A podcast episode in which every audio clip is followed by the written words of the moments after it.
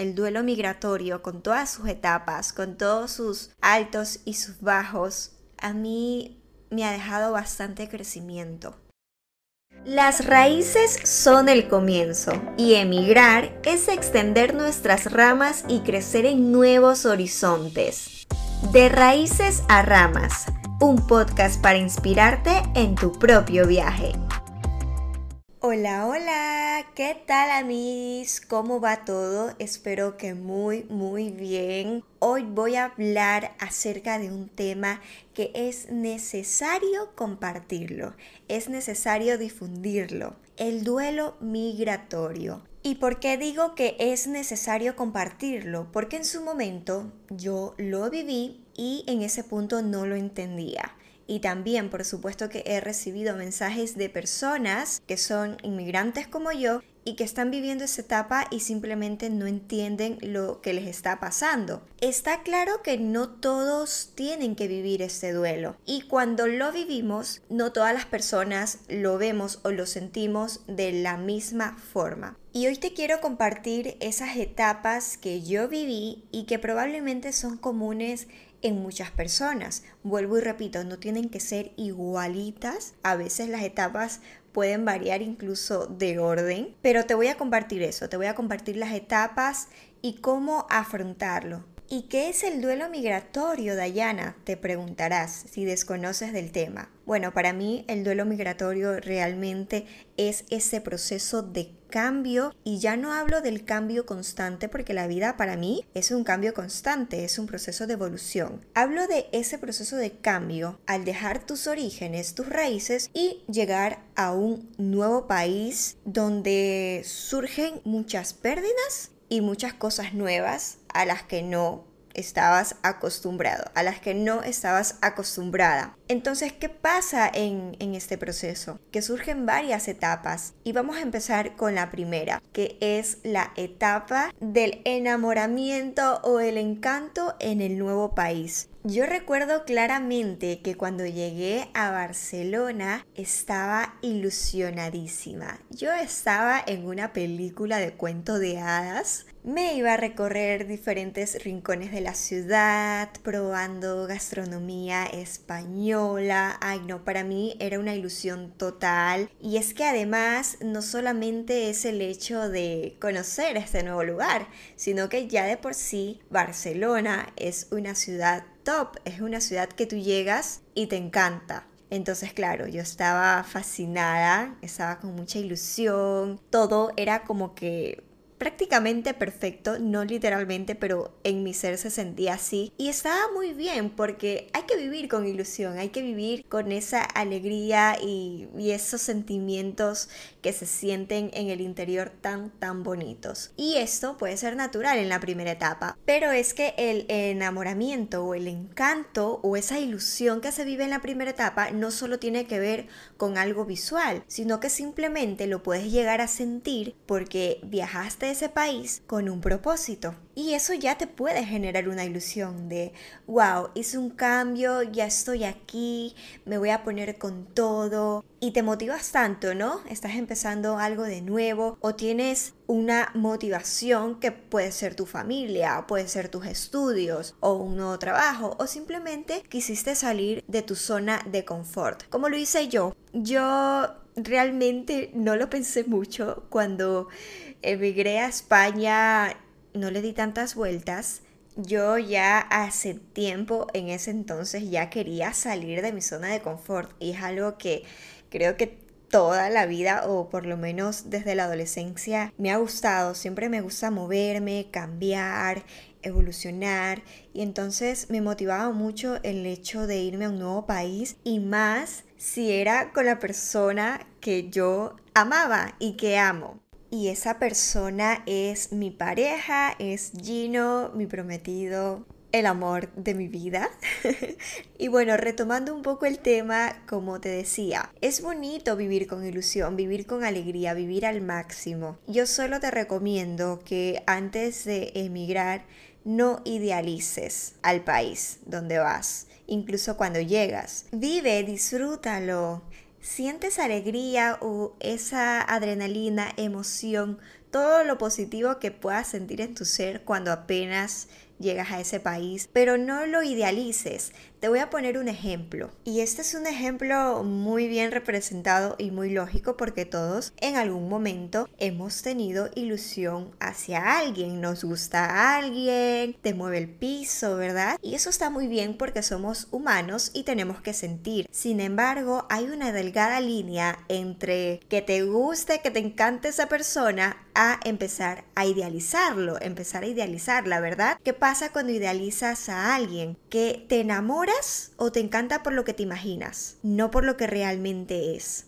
Y es eso a lo que quiero llegar con el hecho de conocer un nuevo país, tu nuevo país de residencia. Disfrútalo, que te encante, que te fascine, pero no lo idealices. Y terminando esta primera etapa, vamos a continuar con la siguiente, que es la etapa incómoda, la etapa dura, donde puede nacer la tristeza, la incertidumbre o el miedo, que ya hemos hablado del miedo en el primer episodio y que luego lo puedes ir a escuchar, que igual es algo natural, es una emoción básica como la tristeza, pero que en esa etapa puedes llegar a sentirla en muchas ocasiones. A mí me pasó, yo en esa etapa ya después de haber estado encantada, de haber disfrutado, bueno, ya aterricé un poco la realidad en todo el proceso, porque esto realmente repercute lo externo. Dicen que la vida es como se siente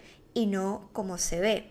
Por eso es importante que tú seas consciente de que puedes vivir esto, o que por lo menos te autoconozcas. Yo en ese momento no estaba tan preocupada por entenderme, por saber lo que pasaba por mi mente, por mi interior. Y el hecho de que yo me haya creado expectativas, por ejemplo, cuando ingresé mis documentos para aplicar a la residencia, que lo hice creo que apenas llegué al mes o algo así, en mis expectativas estaba que me iba a salir súper rápido porque era lo que me habían dicho. Pero luego hay cosas externas que no dependen de nosotros. Está la acción que hacemos para lograr algo y luego está las cosas externas o la acción divina, llámale como quieras. Y claro, yo ingresé los documentos, pensé que me iban a salir rápido yo ya idealicé que iba a estar trabajando pronto, etcétera, etcétera. ¿Qué pasó? Que tardó un poco más de lo que yo había esperado. ¿Qué nació ahí? Me nació la incertidumbre, el miedo y esto yo lo veo totalmente normal porque claro, si ves algo que tal vez esperabas y no llega, te asusta, ¿no? Esto es natural, pero yo no sabía cómo gestionarlo.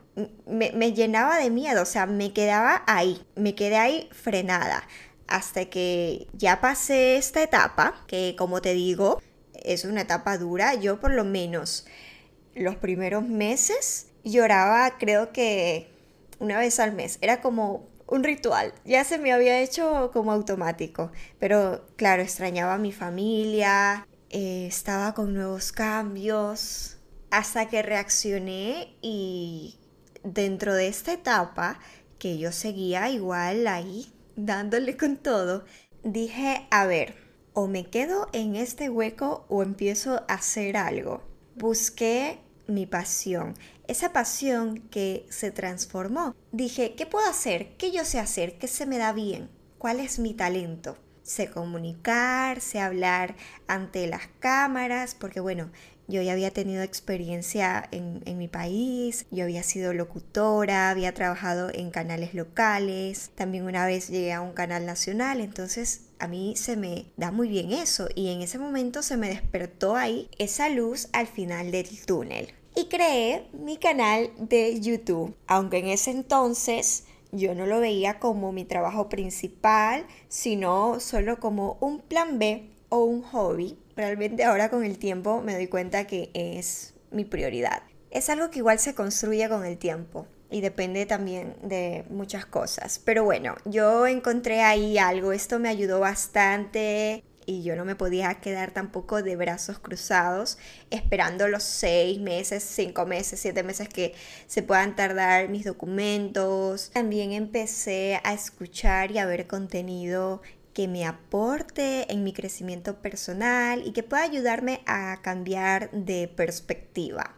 En fin, son muchas cosas que aprendí en esta etapa y que más adelante te voy a dar mis recomendaciones de cómo puedes afrontar este duelo migratorio. Vamos a terminar las etapas con la adaptación, que yo creo que sí o sí hay que vivirla, ya sea al inicio o sea al final, porque en esta etapa es cuando, bueno, ya te nace el hecho de conocer ese nuevo idioma, si es que lo hay, o interesarte por la nueva cultura, por las formas de vivir en esa ciudad, sus tradiciones. Y en esta etapa es importante que podamos abrir nuestra mentalidad. ¿Por qué digo esto? Porque puede que te nazca o no el quererte adaptar. Probablemente el primer mes, el segundo mes, hasta puedas sentir que te quieres volver a tu país porque dirás, es que no me siento bien aquí, no me identifico. Y yo te digo que te des un poco más de tiempo.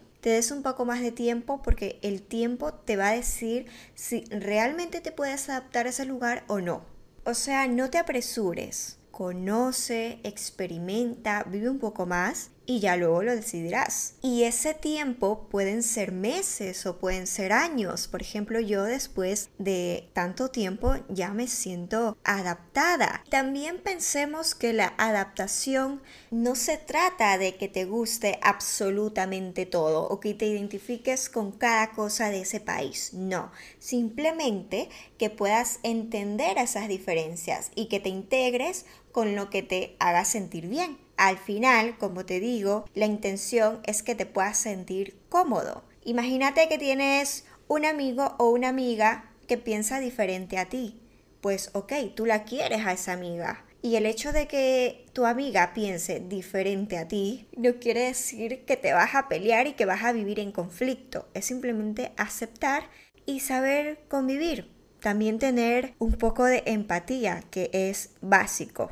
Así que después de haber hablado las etapas, te voy a compartir cómo afrontar el duelo. Te daré claves que a mí me funcionaron y que me siguen funcionando, porque este es un proceso igual largo. El duelo te puede volver en cualquier momento de la vida cuando tengas algún desliz y es importante que sepamos gestionar nuestras emociones, sobre todo porque siempre lo digo, cuando estamos bien en nuestro interior, lo de afuera surge mejor. Y a veces como emigrantes podemos caer en solo preocuparnos por lo externo y no nos damos cuenta que a veces puedes tener el mejor trabajo, el mejor curso, la mejor carrera en ese país o lo que tú quieras. O sea, puedes tener el mundo a tus pies, pero si no estás bien contigo mismo, lo de afuera no se sentirá así. Entonces, lo primero que te recomiendo es no reprimas tus emociones.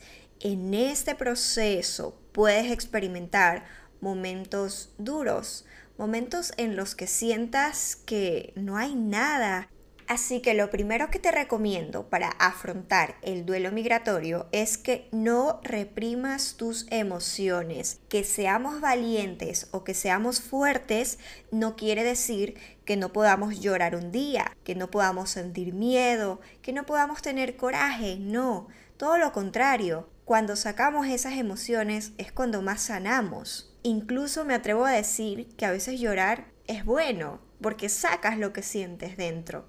Y voy a ligar mi recomendación 2 con esta de aquí, porque si tú ya sientes que ha pasado algún tiempo y tú no puedes con eso, tú sientes que de ahí no puedes salir, no sabes cómo gestionarlo, te recomiendo buscar ayuda profesional. Y si por el contrario puedes llevarlo mejor, mira, en internet hay mucho contenido que puede ayudarte y para eso no necesitas tener motivación, necesitas tener voluntad de rescatarte tú mismo y ayudarte. Vamos con la recomendación 3.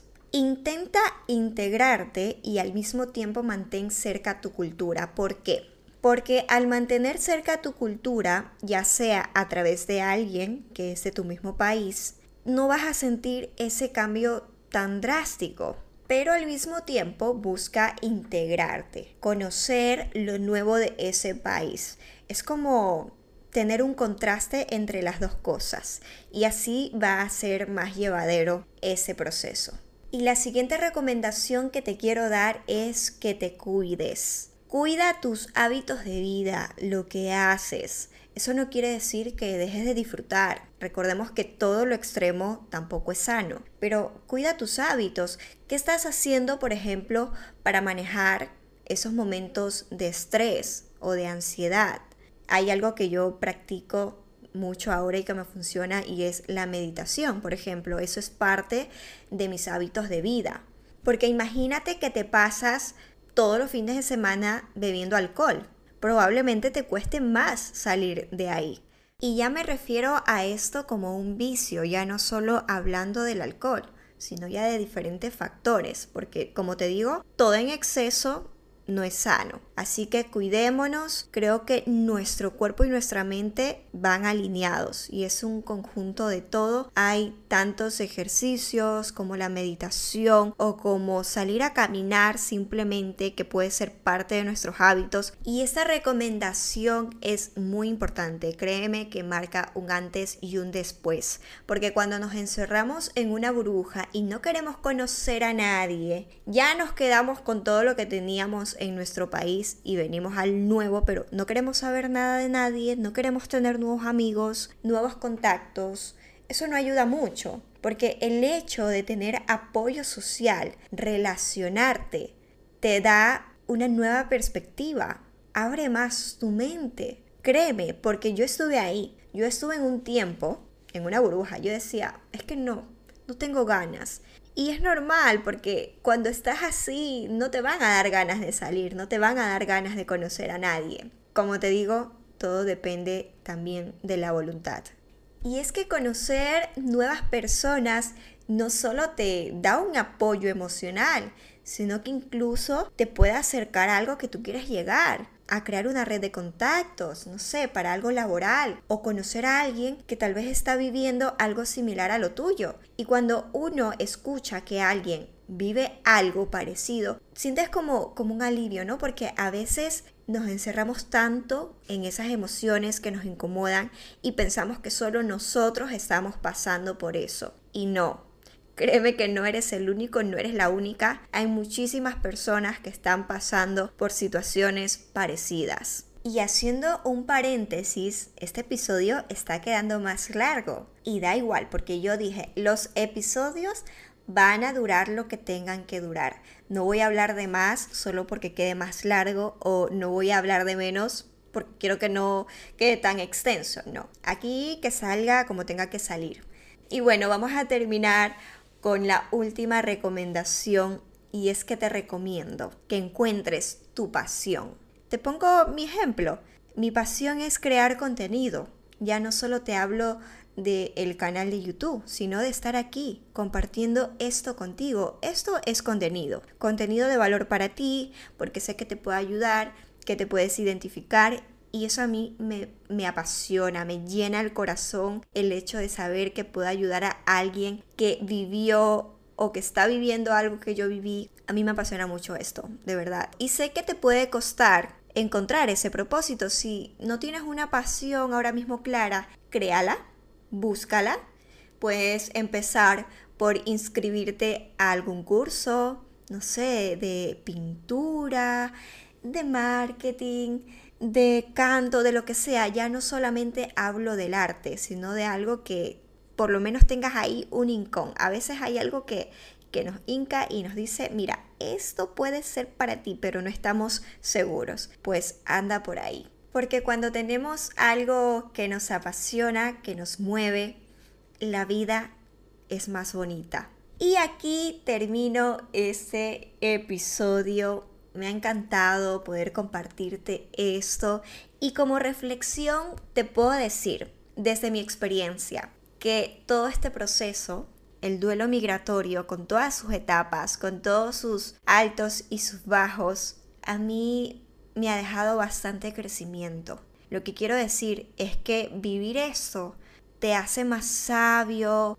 A veces pasamos por momentos duros, momentos incómodos, y no vemos que ahí puede haber una oportunidad. La vida en sí es un viaje y me encanta el hecho de que aquí puedas salir con mucha inspiración. Si estás pasando este duelo, te abrazo, te abrazo muy, muy fuerte y te mando muchos besitos. Créeme que vales muchísimo. Tienes belleza interior y exterior.